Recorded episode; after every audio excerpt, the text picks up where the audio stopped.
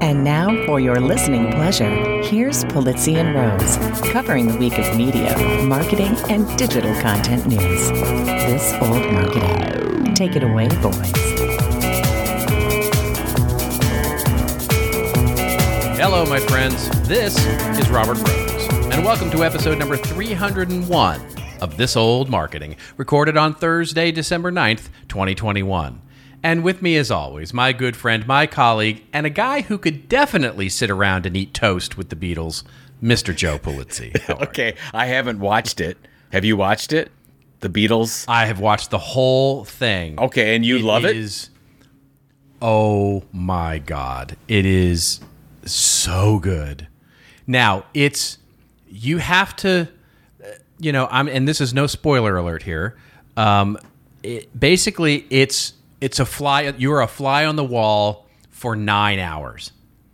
That I mean, Sure. and it's it. They're long because there's three episodes, but each one is And they're all two- almost three hours. I did I did look at this yesterday. yeah, they're they're they're long, and but and there's no commentary. Like it's you know you get a little bit of text over image to give you some context about what day it is and where people are and and who people are. Like you know the little names will come up as people come in and out of a room, but you're basically a fly on the wall watching the Beatles create "Let It Be," and it's you know I mean it, it it's absolutely mesmerizing. It's just, I mean, you, you know, again, I, I'm not spoiling anything. This has been all over the Yeah. internet, but it's basically, you know, you're watching Paul McCartney sort of work out "Let It Be" on the piano. I mean, you're just he's like, no, that's not really right. You know, I, I mean. I mean, you know, and then you're watching them have go through their trauma and their drama and their, you know, and they're and they're joking around, and you just get a completely new perspective on the Beatles. So as a And- creator, you'd probably really appreciate it. But I oh my well, god, it's it's yeah, I got to tell you, I turned it. I was I was looking for it yesterday, so I went to it and I saw the three episodes, almost three hours, and I turned to my wife and I said, "Do you have any interest in, in watching this right now?" And she said, "Do you want the divorce right now?" Or would you like me to leave Wow. and send it to you? I mean, Yeah. So because honestly, you are the first person I've talked to that have, has raved about it. Most people say that it, it's very you know long, it's hard to get through. But again, not necessarily creators and not necessarily Beatles fans. So if you're well, yeah, yeah. If you're not a Beatles fan, like if you don't like the Yeah, Beatles, you're not gonna like it at all. Definitely, you don't want nine hours of it, right? I mean, because it is nine hours of the Beatles, and you know. Now, I will say this: the first, you know, I- I don't disagree with those that say uh, that it's a little, it can be tedious, right? Because there's no manufactured drama here. Like, the, you know, you're just watching events as they, you know, it basically follows the Beatles making Let It Be, which was supposed to be a live album and it was supposed to be part of a concert that they were going to do which was the first time they were going to play live in you know really four years. And uh, so it follows them in this month long January of 1969 January literally January 3rd or something through the end of January. It's a one month time when they're all getting together for the first time Yeah. by the way in a couple of years and basically making an album together. And it's I- i mean if you're not into that then you're not going to be into it. And i don't disagree that there are times when you're like okay come move on move on move on you have after finishing it i am so glad that they didn't because what peter jackson did who's the director of course he he basically said look we're going to immerse you at the same pace that they were at basically and what was going on. And so you it, it's like literally watching them make an album and it's you know and it was the la of course it you know again no not a spoiler alert here this is history you you know it it all culminates in that rooftop concert that they had which was you know truly a last minute consideration and it was the last time they ever played together again um, they would go on from there to basically have a very rancorous relationship because they hired a new manager and all of that stuff. It, it's it's a it's fascinating. It's But- just a. but I'm also- so glad I spent the time. Well, I probably will end up watching it by by myself, but it's it's also worth mentioning that this is directed uh, by Peter Jackson from Lord of the Rings fame, who doesn't course, like to edit who- things. No, that's right. That's Like, right. Yeah, literally, like, it- definitely you know- got that Lord of the Rings, yeah, three hour. Yeah, sort of I mean the ten kilometer walk to whatever forest. I mean, there, there's you got the whole walk in there from Lord of the Yeah, Rings, right? You're right. seeing the whole thing. Well, I think he was smart. I think he was smart to do it in, you know, because you could have said, well, he could have broken it up into nine one hour episodes. Yeah. But I think you would have skipped it, right? I think you would have skipped episodes then because. you got to get through the first one. Right. And then I won't say what these are because I, I think it's important for the, the compelling story. But there are basically two very natural breaks um, that basically, you know, sort of separate the three episodes um, that really sort of solidify it. And I think the three episodes was exactly right. Interesting. you know, it's interesting you bring that up. Have you watched Hawkeye at all on Disney Plus? I haven't yet. I've been saving it. It's it's fine. I mean, I'm I'm I'm watching it because my oldest is watching it, so so we can have that thing together. But there, because of this, we have to have 10 one hour episodes thing. It loses a lot. I, I think that Yeah. it's the wrong format for some, some for some of these shows. I think that WandaVision would have been better in a different format and just you know these 45 minute chunks. Um, I don't know why it has to be that way. I don't know why you can't have four two hour episodes or whatever. Like, why do you? Why does everything have to be forty five minutes? So, Right. I think maybe well, Peter think Jackson is probably done something the research about how how people will sit. You know how long people will sit, because anything longer than an hour, people consider a movie, not necessarily an Yeah, episode. that's true. Um, and I and I think you know so you you, you have some of that. Um, but I agree with you that the the splitting them up the way they do because what ends up happening is is that the, and and I have heard from my colleagues who are Hollywood screenwriters and directors that this is actually a, a, a difficult thing because the benefit is is that you can have more subtle and longer character arcs than you can in traditional television, right? You can actually, you know, have a multi-episode uh, plot or a multi-episode arc because of the way that these things are structured in streaming, rather than sort of you had to sort of close up every episode, you know, in uh, in broadcast TV, you know, in, within the 55 minutes. But the con to it is is that you end up having episodes, you know, episode usually four, or five, or That six. drags. That's that's just dragged. It's just a character development episode, right? It's just everybody in you know one room, sort of you know explaining to you what's going on, and and it can be really hard to get out of that. That's where my issue is, and and I don't. I'm enjoying Hawkeye, but that is a an issue. There there's a lot of character development going on. I, I sometimes it's okay to have the constrictions as a creator to edit your work. yeah, that's right. Yeah, it's very exactly. important. And and, point. and that's where a lot of the creativity comes from because we only have this much time or or this is the set format. So because you just say, "Oh, take all the time you want," it, and we'll break it into chunks. Because literally, it's a nine. It literally, it's a nine-hour movie, and they just break it into chunks. That makes Yeah, sense. that's right. Because it, Yeah, from that's right. from episode three to episode four in Hawkeye, you literally just started at the exact same point. They said, "Okay, we're going to cut here." Yep. right. So exactly. whatevs. So, but it, but I will check that out There by myself. Hey, listen, I heard I, I heard I heard through the grapevine, by the way, that you had something I don't know, some new thing Oh, that you wanted to talk about or some new launch. What the hell's going on with you? You're so kind. Yes. To actually, we're recording this on Thursday, the 9th, and the 10th on Friday, we're having a big announcement. I'm back into the event business, believe it or not. Uh, Dun, dun, I know. dun. We're announcing announcing CEX, the Creator Economy Expo. It will be May 2nd to 4th, 2022, at the Arizona Grand Resort in Phoenix. And it is a limited event. Are we going to call it sex? Are we going to call it No, sex? we're not doing that. We're not. It's CEX. okay. All right. We don't don't want to go. checking. Yes, some people have done that, but we're not going to go down that rabbit hole, Robert. Okay, I got you. Yeah, All right. thank you. So yeah, you can find it thank out information at cex.events.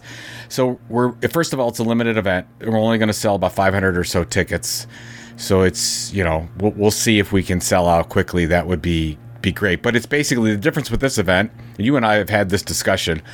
A lot of the events in the creator economy space are platform based. You'll have a speaker from YouTube or Pinterest or some other social big platform, and they'll say, This is what we do for creators. This event is for creators by creators. We're partnering with our good friend Brian Clark from you know founder of Copyblogger and a bunch of other businesses. So he's partnering with me on this initiative, and we're going to move forward and, and make this thing happen. And and as part of it, of course, is we we've talked about NFTs. At the same time, we've launched a hundred uh, never-ending tickets, our NFT program. That if you go to cex.events, you can get one. So far, as of you know, we just we just sold two. In the matter we were talking about this, Robert. So we're up to ten. We've sold ten of our 100 never ending tickets. And that process has been an incredibly learning experience for me on actually doing an, an NFT program and trying to do it the right way. And that's it. So there, you know, I, it's funny on LinkedIn. Well, first of all, I have to uh, hats off. I mean, that's a huge thing. Thank you. I mean, it's a it's a huge, you know, and and and of course, you know, I mean, as uh, you know, as you might expect, you know the, the the thing I like about it is the fact that the NFTs that you are selling here are utility, right? Yes. It's a, there's there's something helpful and useful about them. That's a never-ending ticket, which can be sold and resold, obviously, to someone else, and then of course, you know, I'm not sure what the back end looks like, and quite frankly, don't care what the back end looks like. But the but the the idea is is that you know you know when that ticket has been resold or sold to someone else and and what the value of that thing is and it may increase over time hopefully it'll increase over time and then just uh, just peripherally but no no certainly less of a note for the creativity the artwork is spectacular. It's just yep. absolutely beautiful. And, and the, our the, yes, the, the, images. And and hats off to to J.K. Kalinowski who led the design on the JPEGs. Uh, we worked together on on doing this. They, all hundred are individual. They're unique. Um, you'll if you get one, you'll get one that there's no two that are alike. They all have their individual properties. So you're right. There's the JPEG aspect of it, and every ticket uh, gets not only entrance into any CEX that's ever produced, but you also get VIP access to the event. So there'll be a VIP VIP party, and then uh, there's about 38 of them get they get special swag. So some will get event swag, some will get to meet a keynote. Some well, there's one that will get to introduce a keynote from the main stage. So these will all be minted at random right now. So to your right about the utility, and I love the ownership aspect. If you own one you can go to the event. If you can't go, you can sell your ticket. You can do all kinds of stuff with it because it's your ticket and it's your ticket for life. Unlike uh, some other tickets we've talked about here that are, you know, one or two or three year tickets. We, I was, I'm really into, as you know, I'm into this whole never-ending ticket concept because I believe in this, you know, lifelong content experience that you can have with a brand. So there's, it's a great experiment. Well, it's yeah, it's really cool. We'll it's really it it's really cool. I, I, I, you know, and bully for you for getting back into the event business. Ah, man. Oh, I got to tell you this. This is funny. so I put on LinkedIn today. I said I'm, you know, so this is Thursday, and I'm typing, and I said I got a big announcement. I'm actually, you know, launching another event tomorrow. I can't believe I'm back in the event business, and I should go to it. I got I got to quote it uh, directly, but uh, Scott Stratten, you know, friend of the show that you and I have oh, known yes, a course. long time, says, "Oh, he says this. He says." You're the John Wick of events. You got out. Someone hurt your dog, didn't they?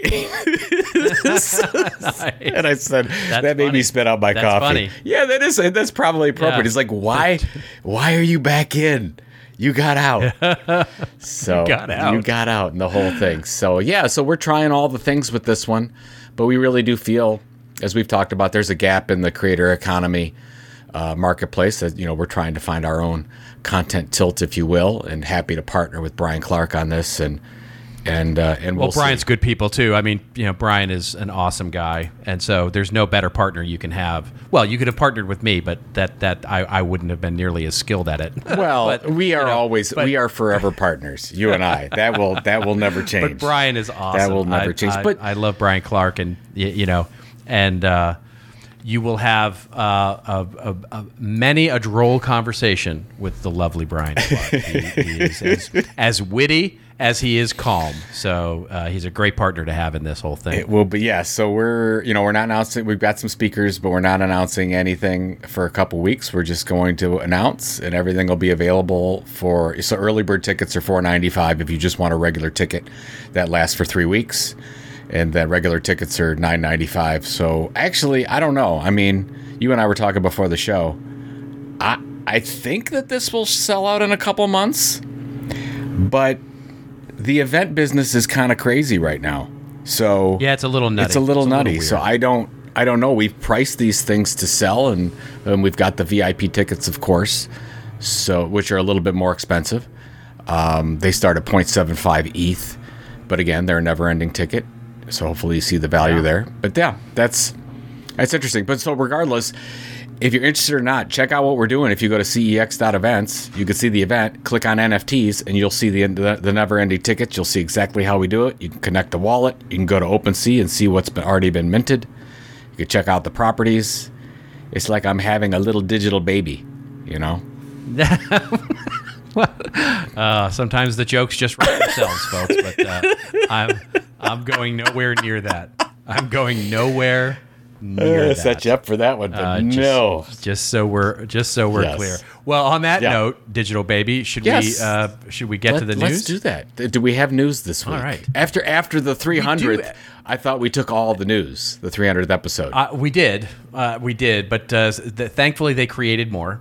Uh, and we have we have yeah we have a few stories to talk about here. I think some that will sort of link into a little bit of the announcement that you just made, which will be an interesting sort of juxtaposition, as you will. And all right, gives me an excuse to use the word juxtaposition.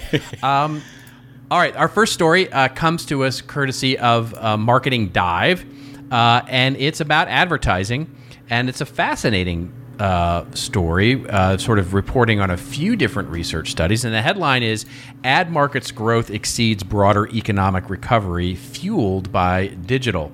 Uh, the brief, as it goes into it, Marketing Dive says basically three new industry reports predict a remarkably strong advertising market heading into 2022, building on an already better than expected pandemic rebound. One of the firms, Magna Global, recorded its highest growth rate ever for the international advertising market, with all forms of media spending up 22% year on year to reach a record $710 billion. Global digital ad sales spanning search, social, video, banners, and audio increased 31% year over year to hit $442 billion globally per Magna Global. Those formats now account for 62% of the total worldwide ad sales. The U.S. ad market grew 25% to 284 billion, with pure play digital up 37%. Um, uh, basically, the article goes on to just cite a few more uh, stats and then uh, basically the their insight, um, which is not terribly insightful, um, basically says basically the same takeaway that the market has rebounded. you know that that's their insight. Um, I, what say you, Mr. Pulizzi? So to this, do you have yes. anything more insightful than basically these are good numbers? There's there's three there's three points that I would like to make with this. First of all, you got to remember that when in March, April, May of last year, people stopped spending everything. So you're working off of a, a lower 2020 number, and then you had this big unleash of cash in 2021. So you're going to see skewed numbers. You, you can't look at, I don't know if you can realistically look at these numbers and say, oh, this is because the ad market is really growing. There's real growth here. So I don't know how you want to play with those numbers. Um, I would also say this, and you and I just mentioned this. There's been a lot of uh, large enterprises that have stopped spending on physical events. Those are big numbers that they've moved to advertising in a lot of cases. Sure. So you have you have uh, you know marketing budgets that are moving around. So that is is going to this. You've got a lot more opportunities, a lot of content creators out there to spend money with, the traditional media companies as well as individual creators.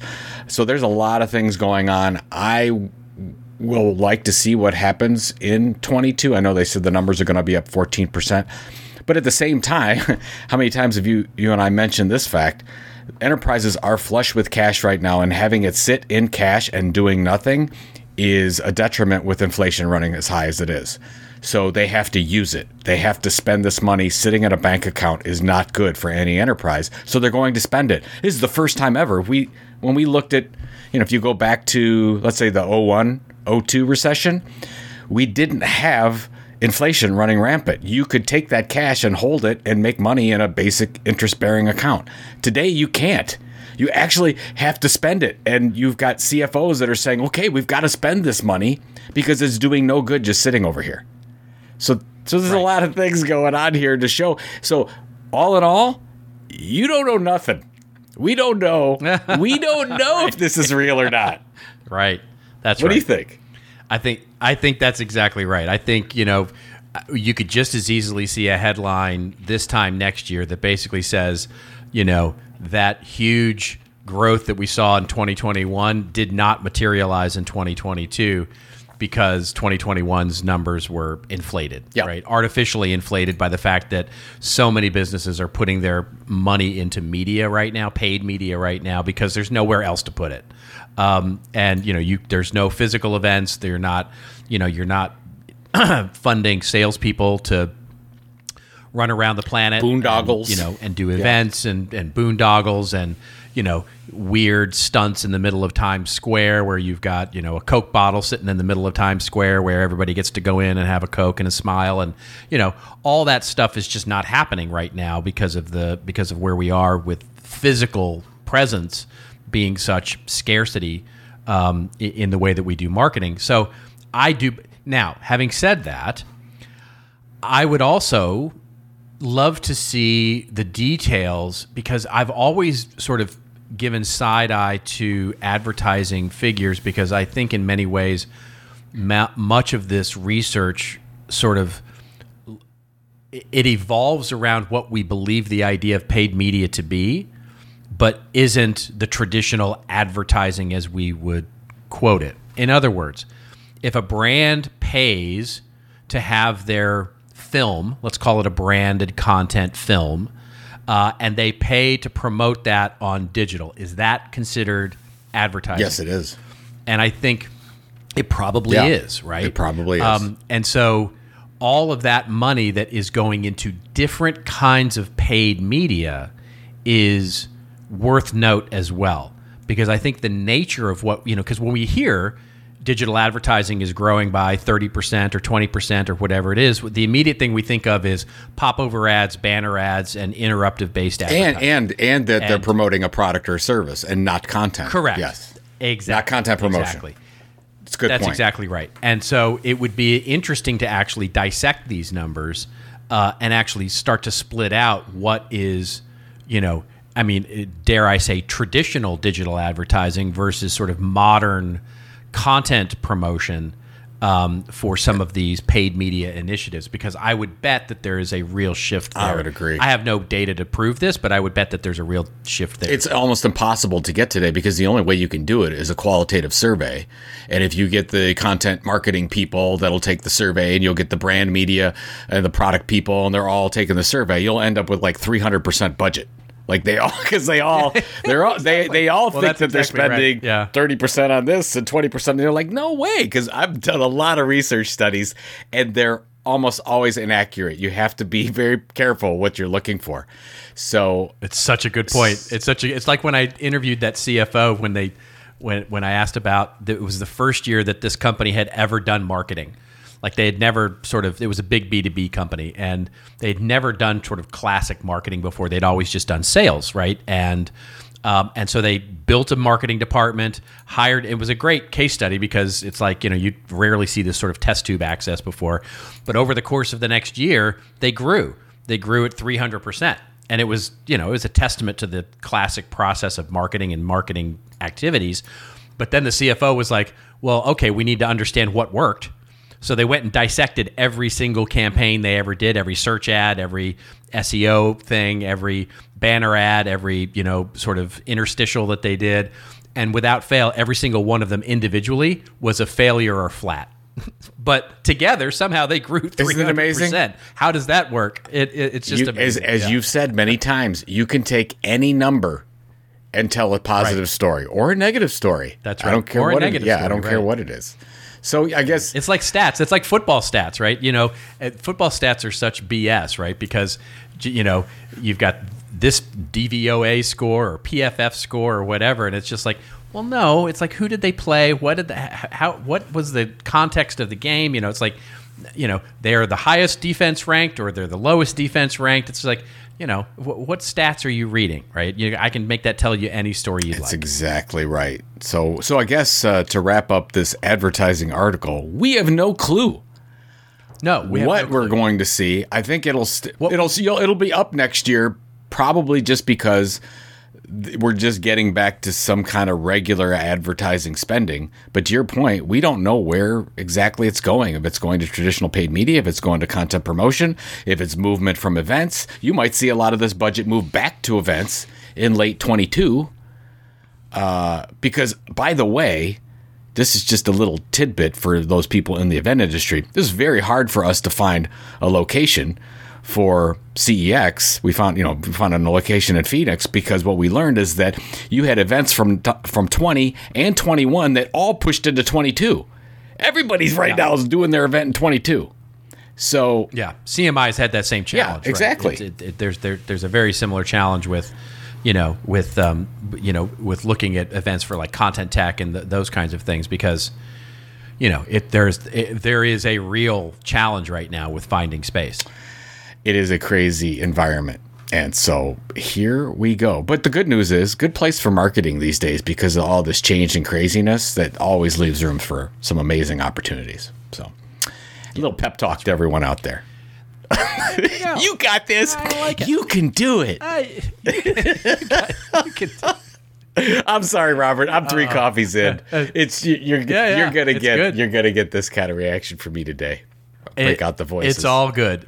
It's all good. all right. All right, our next story here is comes to us courtesy of MediaPost, uh, and it's really just more of a launching point for Joe and I to discuss uh, what's going on in, in the newspaper industry. But the the the article, the headline is: If the newspaper industry is in such bad shape, why is there so much M and A activity? Uh, the article opens up by saying, in the media industry, robust M and A activity is usually a sign of health. Really? Is, is that really true? But all right, I, I won't pick on that for a moment. But anyway, uh, sellers looking for an exit, seeking to convert equity to wealth, find plenty of potential buyers. Prices are attractive for both sides, so deals get done. In the newspaper industry of 2021, there remains a lot of M&A activity which tells somewhat a different story than the usually overwhelmingly bleak narrative. Uh, some of the deal making is high profile, like Alden Global Capital's acquisition of Tribune Publishing earlier this year, or its current bid for a hostile takeover of Lee Enterprises. That impending transaction, should it happen, may not have a favorable outcome, but it doesn't reflect on the health of the Lee Enterprises business. Lee, which owns 75 daily newspapers, reported revenue of $196 million for its third quarter of 2021, an increase of 7.6% over the same period the prior year. Uh, there was also the announcement this week of Ogden newspapers buying Swift Communications. Swift publishes local daily and weekly newspapers uh, in a dozen markets, including Colorado, Utah, and California, along with a national niche and agricultural magazine products. The article goes on to explain a few more of these acquisitions um, and basically ends by saying, you know, these businesses are tiny, but their macro narrative says that the newspaper industry is withering. However, the story at the micro level says there's a lot of activity going on. Well, this is your business, my friend, or former business, certainly. What say you to this whole thing? I, I- just have a very simple question to start with, and, and the question is, what is a newspaper? Does a newspaper Well, that's a does a question, newspaper mean that you actually still print in the the printed you know print something?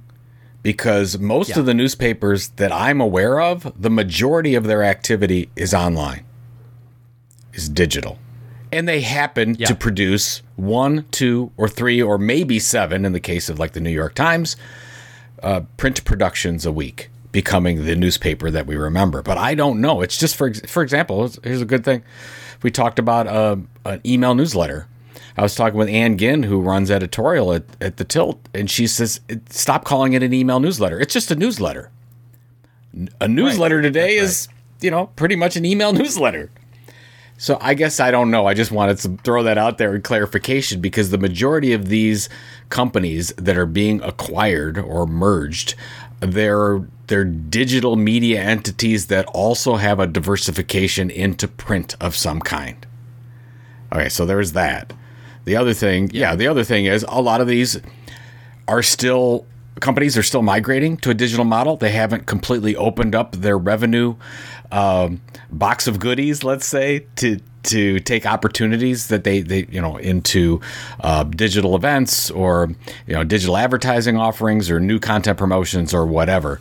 Uh, I guess, but I guess the big thing that I would want to discuss is these newspapers have always been really good at building audiences, and that is hard to do, and it's hard for yep. any company to do. And as you you know you and I were on a uh, Martech uh, presentation yesterday where you were talking about marketers are just learning now that product marketing and audience building marketing need to go hand in hand today.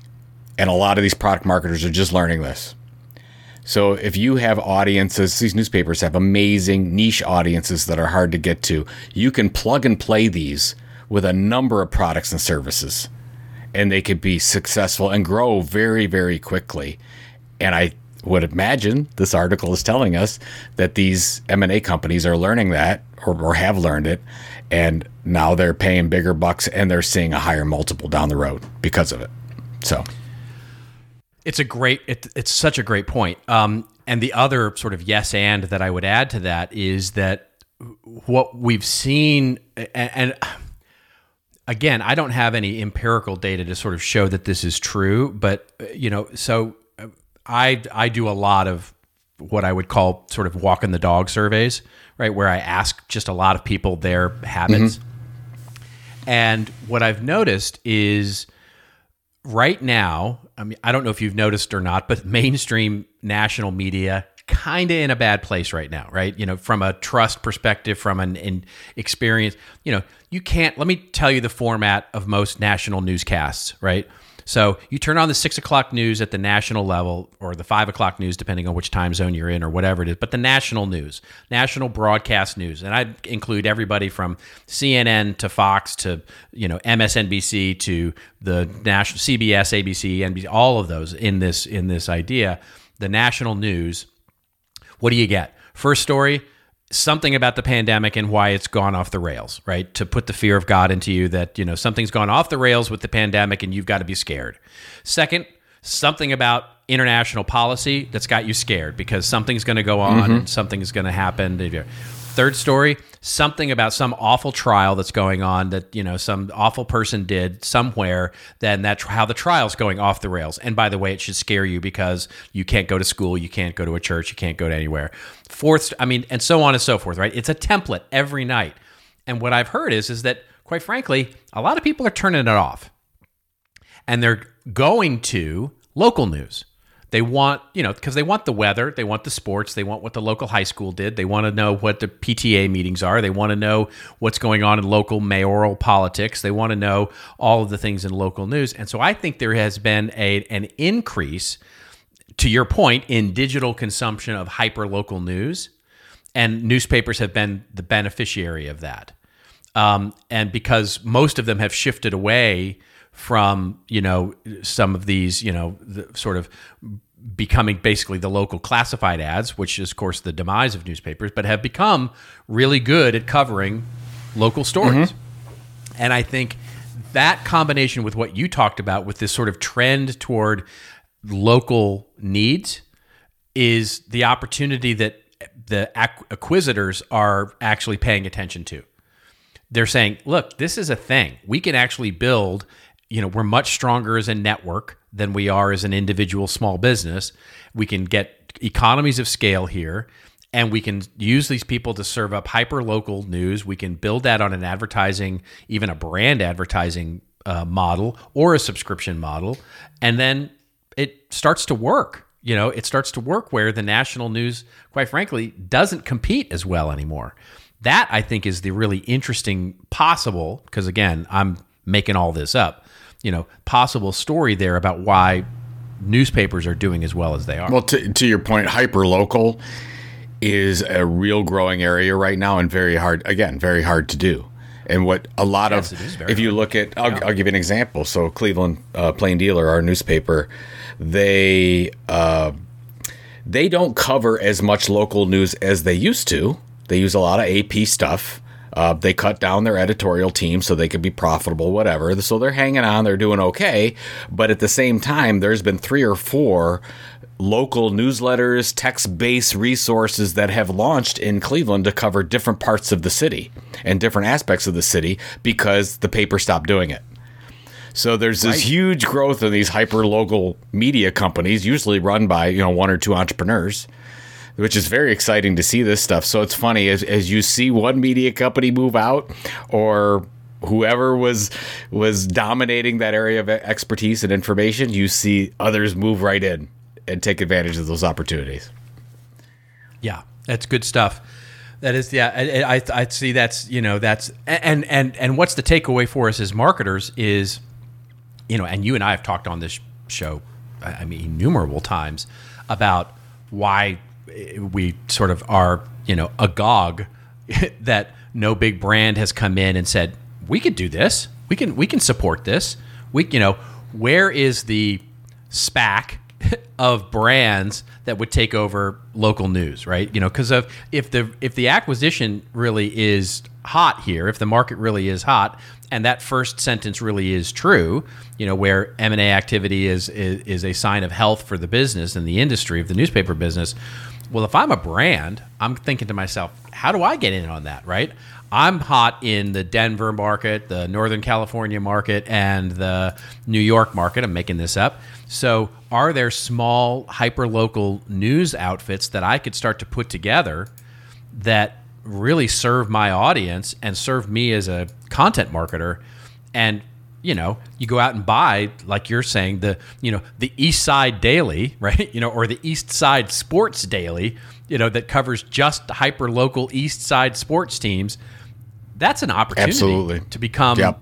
to become you know the trusted source of those things. And if my high, if I have a high concentration of customers there, now all of a sudden I'm getting exclusive advertising and exclusive sponsorship for a very very segmented audience. It's just it's a great marketing strategy. Absolutely, absolutely. All right.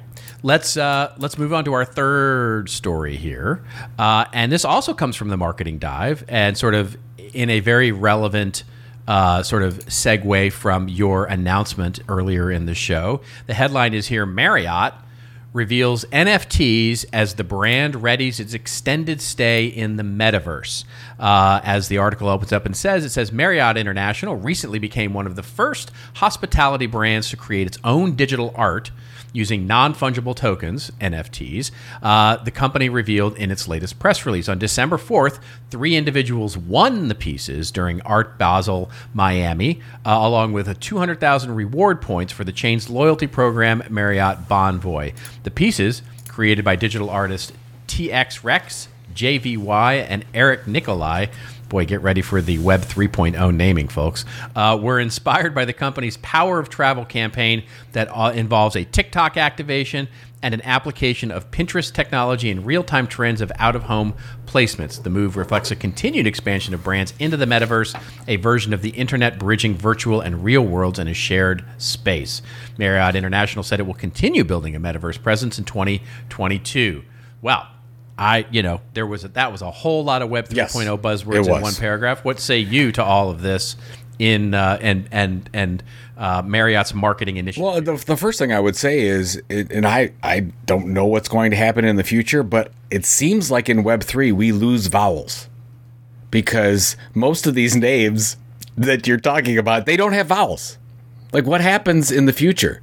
Do we get a limited alphabet? yeah, we just yeah.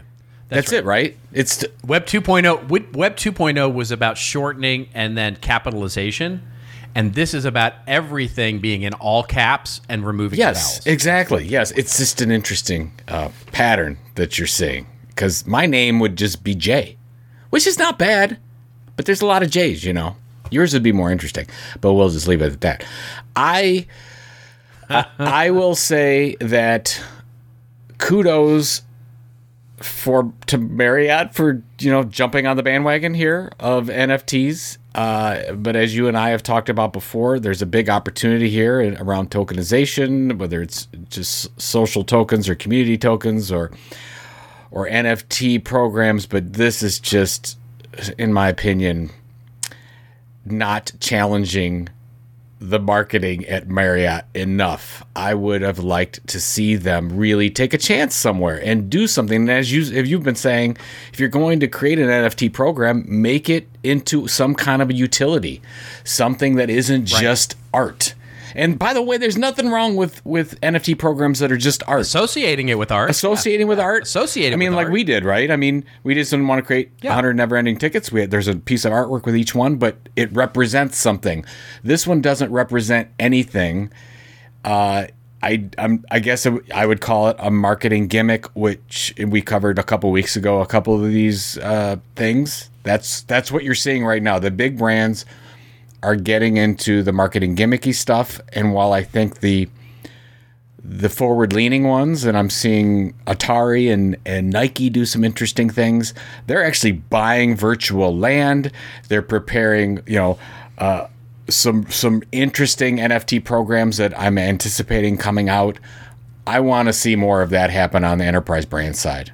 So I don't know what you take. What I don't know what you think about this one, but this is me. I'm like, eh, yeah, that's how I feel. It's fine. well, this is It's the fine. this is the perfect it's the perfect example of where I think the opportunity is missed versus the hype that you know everything I've been ranting about on NFTs for the last you know 10 episodes or so um, is the missed opportunity here right because what Marriott could have done is to create I mean look not to put too fine a point on it but their never ending ticket like you're what you're doing right they could have created a set of art around you know and and packaged it up with and I know and, and it's hard to tell what they said around the 200,000 reward points which by the way with Marriott 200,000 reward points is nothing right that is, that is absolutely like a pittance of what you pit- need to actually do anything interesting with. Marriott so You can get three know, nights hotel stay.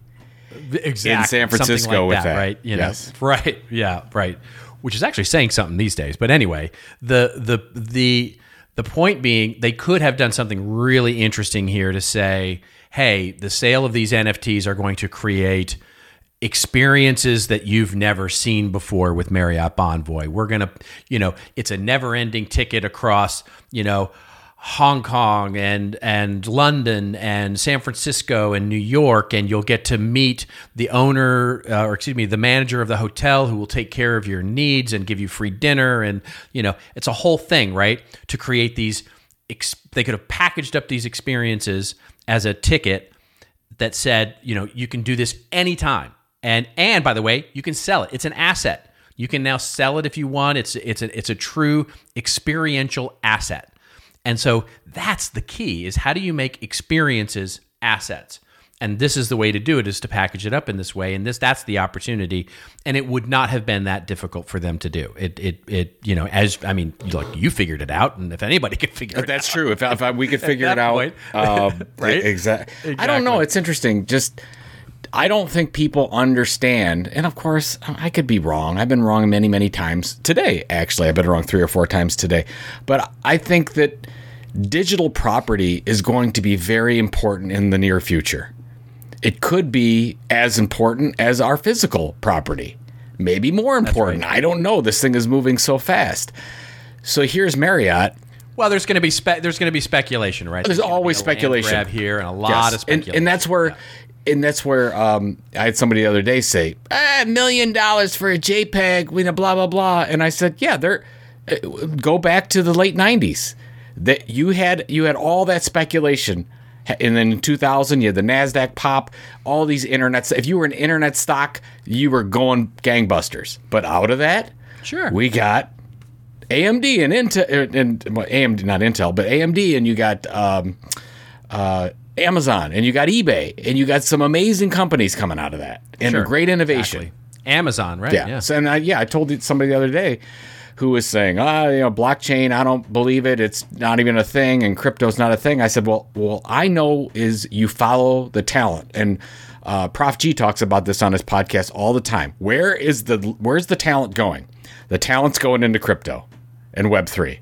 Yep. So that once the, the talent's going there, you're seeing a lot of money go there. You're seeing a lot of innovation. So if we go back to this whole story with Marriott, digital property, innovation, ah, man, m- m- didn't check the boxes on those for me this time.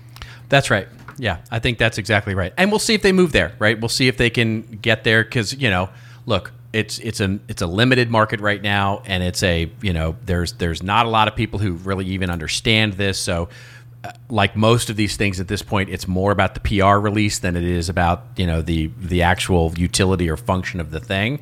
So.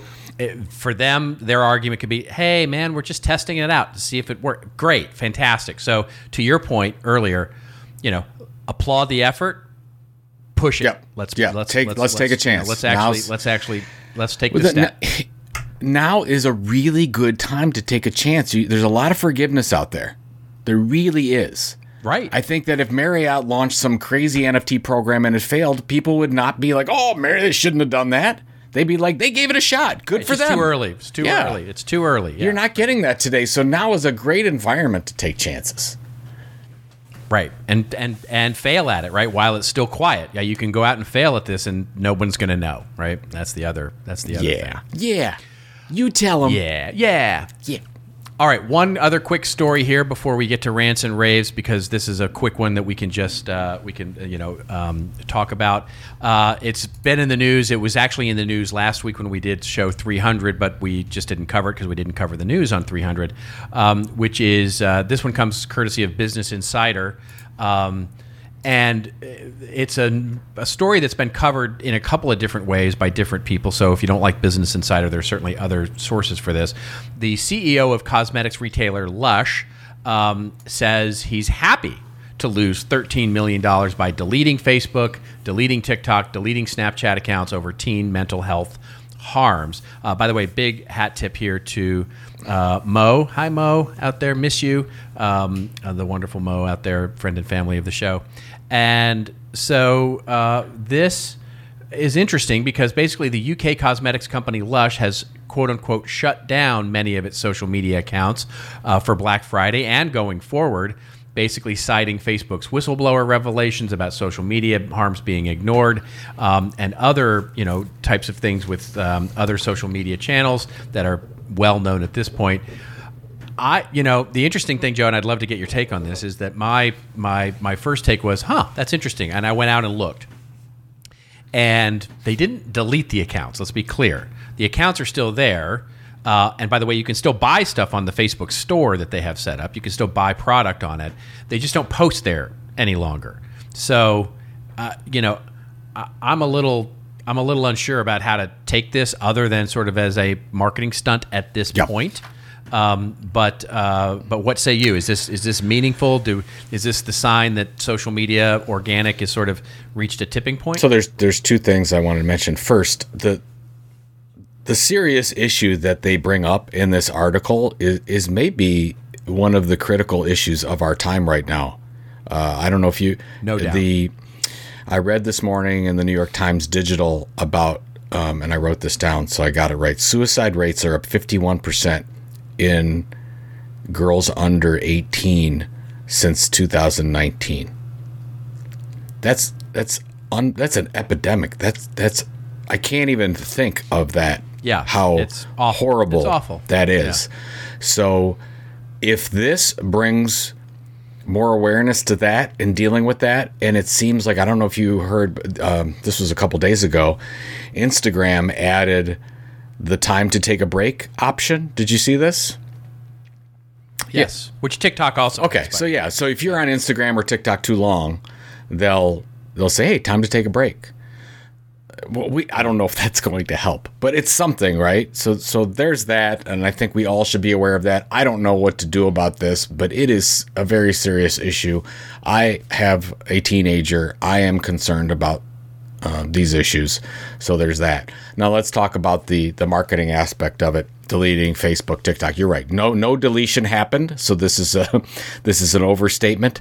They just stopped producing content, as you said, and you could just say two things. One or two things. One, marketing gimmick. If so, probably helped. Second thing is could be just called strategy could be just hey since we're not getting any organic right. reach yeah. anymore then we are going to take the resources that we used to put into posting original content on facebook tiktok and snapchat which actually do no good anymore and maybe we'll put it onto our own channels sounds smart to me robert maybe that's a thing yeah so yeah. that's that's kind of how yeah. i took it's, this uh, I, you know i think you're uh, i think you're uh, 100% right which is you know we're i'm starting to see that certainly from our clients which is you know does it even make sense anymore um, to be you know so leaned into the organic part of facebook uh, and you know some of the bigger you know channels of course right? So just being organically there does that make a lot of sense to put so much time and effort and money into or does it just make sense to look at it as the occasional paid media platform to draw in you know users to our own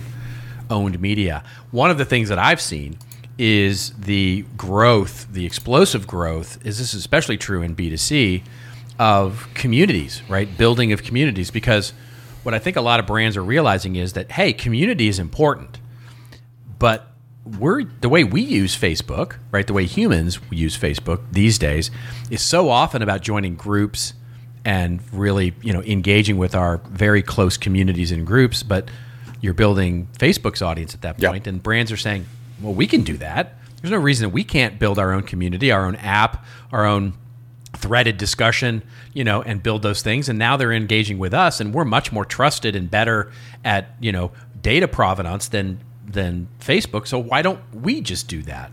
And that seems to me to be a really interesting trend um, overall you know, I, I, it doesn't really address the big problem that you outlined, which I think is a huge issue and needs to be in, and and is in varying degree getting addressed. But but from a marketing standpoint, I think there's a real there is a real there is a real. Move. I'll tell you what, the one-two punch of the pandemic and social media, we've never seen anything like it.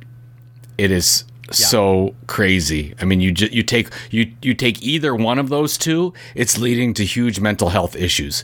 You combine them together, and this is what we're seeing. So yeah, it's really exactly unfortunate. Right. Yeah, scary. Exactly. So it is indeed. All right, ladies and gentlemen, it is now time for your empirically proven favorite part of the show. And even though we're on our second you know, after 300, we're we've, we've, it's still the empirically favorite. Just I'm sorry, that's the way it works. I think we restart. Uh, I think we need our, to restart. We need yeah. another vote. I want to know because I'll tell you what, the, the last couple sections I thought were pretty compelling. You and I talking, that might be a better okay. area than covering the news. Might actually be more empirically proven successful whatever you want to oh, call it. I see it. what you're saying. Make the whole make the whole show rants and raves. Yeah, it pretty much all is. Right. But yeah, go ahead. I'm sorry, I didn't mean to anyway, cut you off, but I did. But go ahead. It's quite all right. It's yeah. where Joe and I go off on a little bit of a rant or a little bit of a rave over something that makes us feel like.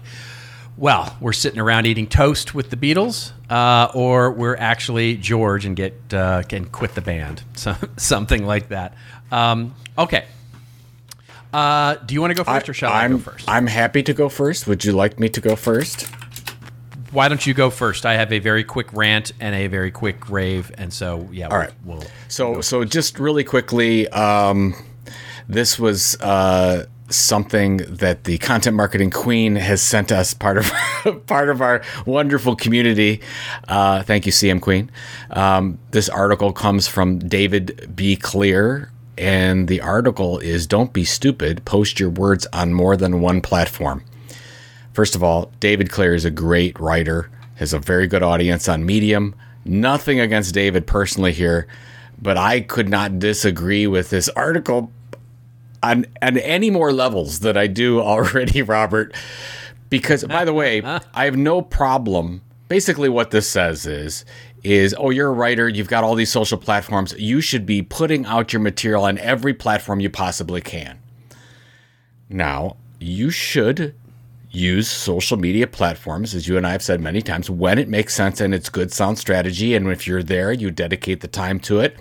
Whatever your goal is to build an audience, generate a following, whatever that thing is that you're doing, focus on the ones that work for you. This one says put them everywhere you possibly can. Kind of back in the days when our friend Scott Abel, you know, told me how to use Ping FM, where basically you put out one social media post and it went out to a hundred social media sites at the same time.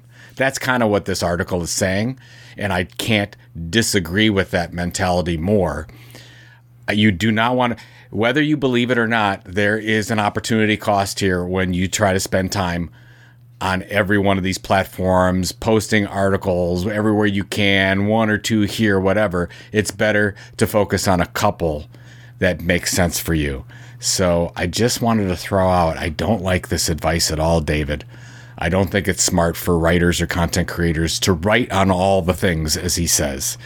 So write on the things that where it makes sense, where you can be successful, where you can dedicate the right time. But for God's sake, don't pick 50 of them and just start, oh, I'm going to post here, post here, post here, post here. That is a sure way to waste a lot of time for everyone, by the way.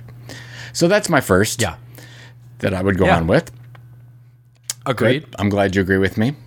Uh, the second one is something I've been talking about for a long time. It leads into this whole thing that you and I have been talking about, about about decentralized finance. It's not really marketing, but I think people need to be aware. This is from CNBC. Uh, it was posted a couple weeks ago. U.S. consumer prices jumped 6.2% in October, the biggest inflation surge in more than 30 years this goes back to our whole issue of why marketers, why enterprises need to spend. You might think that the inflation rate of five, six percent that that the Fed has been saying is the inflation rate is true. I think it's much higher than this. If you look at asset prices, you look at real estate prices. Of course, you'll see they're much, much higher. And my whole take on this, and this is maybe just an investing 101 tip, but not an investing show. So don't, you know, don't take it for this is entertainment first and foremost.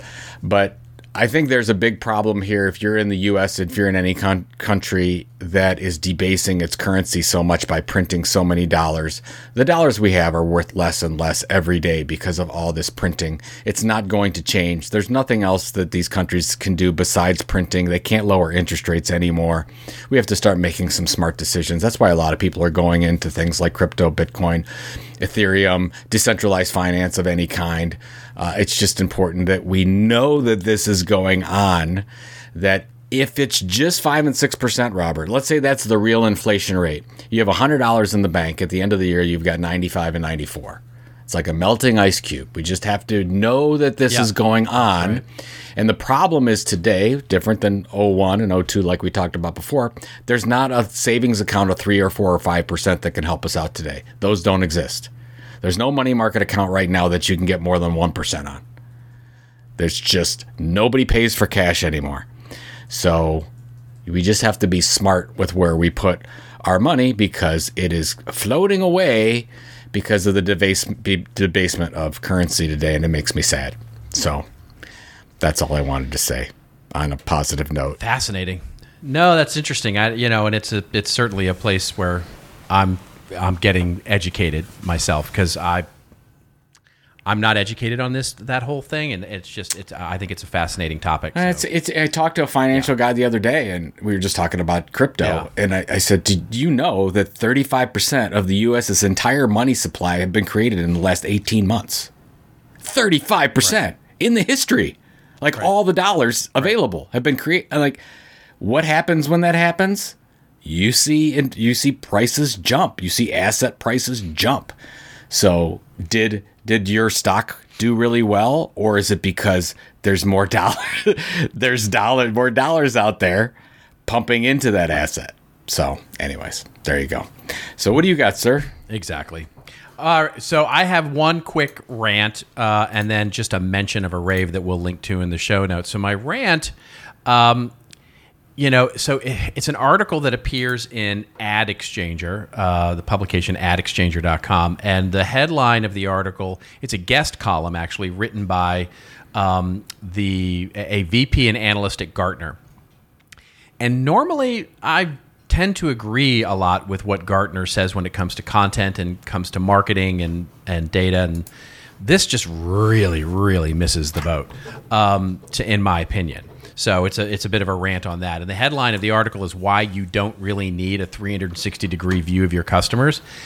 And basically, the writer here, who is uh, I'm gonna hopefully not mispronounce her name, Lizzy Foo Kune, I believe, VP and analyst at Gartner, uh, and, and is sort of credited as being a data driven thinker.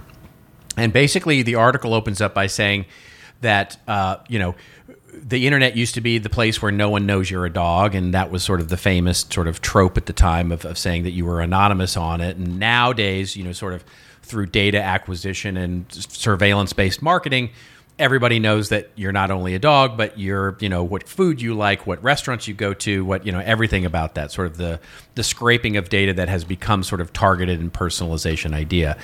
She then sort of goes on and say basically this has fed this conventional wisdom of the 360 degree view of your customer. In other words, building a data profile on your customer so that you can serve them up more relevant experiences or so that you can personalize things or whatever. And she says this is a mistake because the headline she says is basically that it's not worth it. It's not worth the effort. Uh, then she sort of grows on to say the cost is disproportionate to the value it violates privacy regulations, it obliterates trust, and it focus uh, it basically shifts focus on on, on providing value here. Um, and I couldn't disagree more um, with all of those things because I think the opposite is true if you do this in the right way. And so, in other words, yes, GDPR, yes, CCPA, yes, all of those things. But as you've heard me rant on the show many times, the acquisition of first party data is the critical piece of doing that in the right way. In you know in in the trusted way. It does help develop if you're developing the willingness and trusting transaction of that data. In other words if the customer is willingly and trustingly giving it to you because they're getting value in return that actually strengthens the trust relationship rather than destroys the trust relationship. Now, it assumes we do good things with that data and it assumes that we're transparent and that we actually have good motivations and outcomes because of that. But it absolutely, and the, the she ends the article, I think, ironically, sort of disproving her own argument here. She quotes a Harvard Business Review from 1993, a great article that I've cited many times called Customer Intimacy and Other Value Disciplines, which basically says the three keys of offering up, you know, delivery of value is one, operational excellence. In other words, do good things in a good way and, and do them efficiently. Two, product leadership, make good products. And three, probably the most relevant one here, customer intimacy. Use data to tailor offerings to specific customer groups or segments. That's what we're talking about here. We're talking about using the idea of getting a view into the, your customer. No, not knowing everything about what they do, where they sleep, how they dream, all that kind of stuff, but enough information that you can deliver relevant content personal content, not personalized, but personal content to them in a good way. So the headline is absolutely, I disagree with why you don't really need a 360 degree view of your customer. I think you need a 720 degree view of your customer with the right uh, with the right sets of data. And I just I couldn't disagree with this article more. And I think it's uh, important for us to note that. The quick rave I have is just to we'll link it in the show notes a company by the name of uh, stage 32 which is a content platform that helps content creators um, think through how to pitch to hollywood basically how to create you know hollywood oriented content. Netflix has partnered with stage 32 which is uh, you know not in many ways sort of like a tilt if you will for you know sort of more hollywood focused uh, content creators they've partnered with Netflix to create a, seri- a series of webinars on how to build a Netflix show basically how to pitch and structure a Netflix show. So I just think it's awesome. It's a win win. It's a huge win for Stage 32 because they get to partner with Netflix and really offer their subscribers a fantastic value. It's a win for the subscribers because it'll be great content, and it's a win for Netflix because they're basically teaching their content creators how to create the shows they want. Nice, fantastic nice. program. We'll link it in the show notes, and it's just a great idea, and I I, I loved it. I have not heard. I did not hear about that, so thank you for sharing. That's very yeah. Go check it out. Stage Yeah, Stage check thirty two. Yeah. Stage32.com. Yeah, great, great little pl- uh, platform. What's the significance of the 32? Do we know? I know what if it was 42. I know what that would be, but not 32. I don't know. I don't know what. I don't know. I can't tell. You. I really don't know. Stop pestering me with that. I don't know. All right, what do you got going on this weekend? All right. Uh, you know, um, it's raining here Whoa, in Southern that's California, strange. which is we're happy about. So we're lovely. Uh, But um, other than watching a lot of football, I think I'm just going to do some writing, and uh, I'm having a, a lovely sort of tee up to the Christmas Oh, holidays. that's very about you? nice. Well, we have a very l- large, important football game on Sunday with the Ravens. The Browns Yeah, so and- do we. Yeah, so do the Cowboys. And Yeah, so this is a must win. If we lose this game, we are out Mm-hmm. of it. But if we win, we're a game back. It's weird. It's so it's so congested in football right now. Everybody's got a chance, which is what NFL wants. But for as poorly as the Browns have played, they are still theoretically in the playoff hunt. So we'll see what the weather's like. I'm assuming it'll be snowing. so this- but here's here's the thing with the Cowboys, right? So we play the Washington football team on Sunday. So if we win, we are that much more in the race for the number three or number two seed. Because I don't think anybody's catching the Cardinals at this point. But you know, but we're that much more in the race for the number three or the number two seed, basically in the playoffs. If we lose, we're a game back from maybe losing the division. I mean, isn't that crazy? it- that's how big the game. It's just crazy uh, how the how the schedule Oh, works. it's here. it's the same So, thing in the AFC North. It's everything's a game and a half apart. It's just nuts. Which again, good for football. Bad for me as a Browns fan. I'm like, I would like to have it locked up, and you as a Cowboys fan, right? But at least Oh, at least we're in it, right? At least we're around, so that's good. Yeah, That's right. So good. yeah, we're still talking, still talking about, football. football. December. Next That's week, I might not be talking about football. You might be. I might not. That's it. All right, folks, that is it. We are signing off. If you want to get all the goodness, and we've got a lot of goodness, by the way, 300 episodes of this thing so far, um, of this podcast, the show notes, the links, go check out those links. Dive into any of the other previous 300 episodes. Get on over to our website, thisoldmarketing.site. Uh, hashtag us up with story ideas. Now that we're past 300, we need those story ideas. We love those story ideas. Hashtag us up with thisoldmarketing on Twitter. And until we meet again, remember, it's your story to tell. Tell it well. See you next week on This Old Marketing.